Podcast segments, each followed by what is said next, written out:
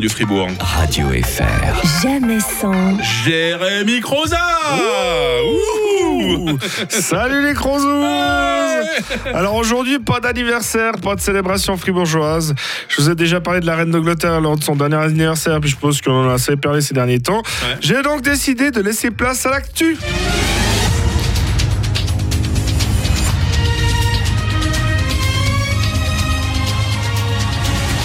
Madame, monsieur, bonjour. Nous sommes le 21 septembre 2022. On souhaite une bonne fête aux Focas et aux Maurice.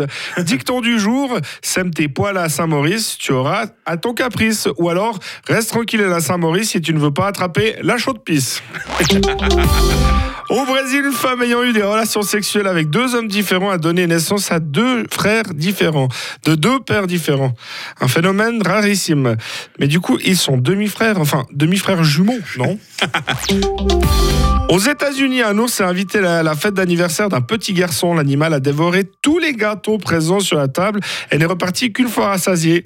Selon nos sources, il ne s'agirait non pas d'un ours, mais de Mike de Radio Fribourg. C'est vrai que la ressemblance est assez troublante. Salaud, ça se payera.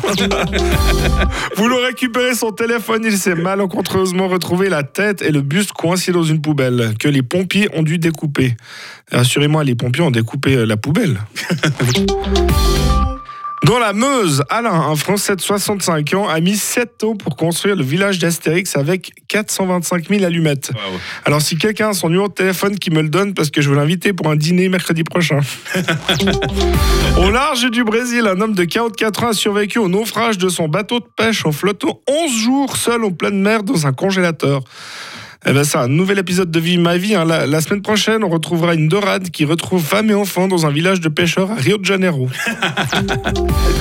À deux mois du mondial au Qatar, le dernier match test tourne au fiasco. Oh, bah c'est dommage, ils avaient fait un sans faute jusqu'à maintenant.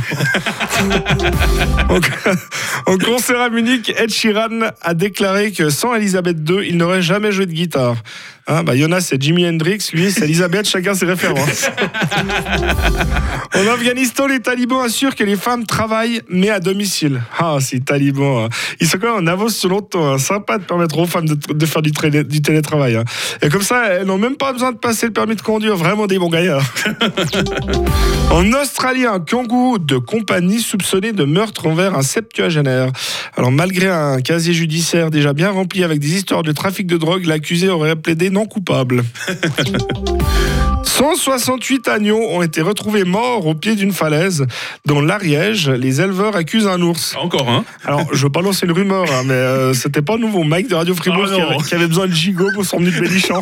Je ramasse ce matin. hein. Merci de m'avoir écouté, c'est la fin de ce journal et tout de suite une adaptation suisse du film Top Gun avec dans le rôle principal Alain Berset. Merci, bonne semaine à toutes et à mercredi prochain.